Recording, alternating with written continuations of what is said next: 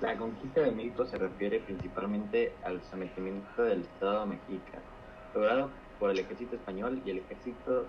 tlaxcalteca, texcocano, totonaca, bajo la conducción de Hernán Cortés, en el nombre del rey Carlos I de España, y a favor del imperio español entre 1492 y 1521.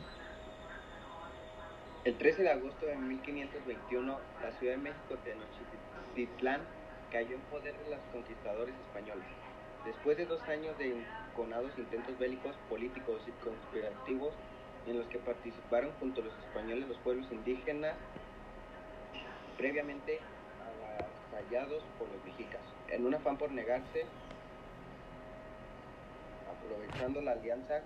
con los recién llegados de las condiciones de sojuzgamiento en que vivían. En este hecho marcó el inicio de la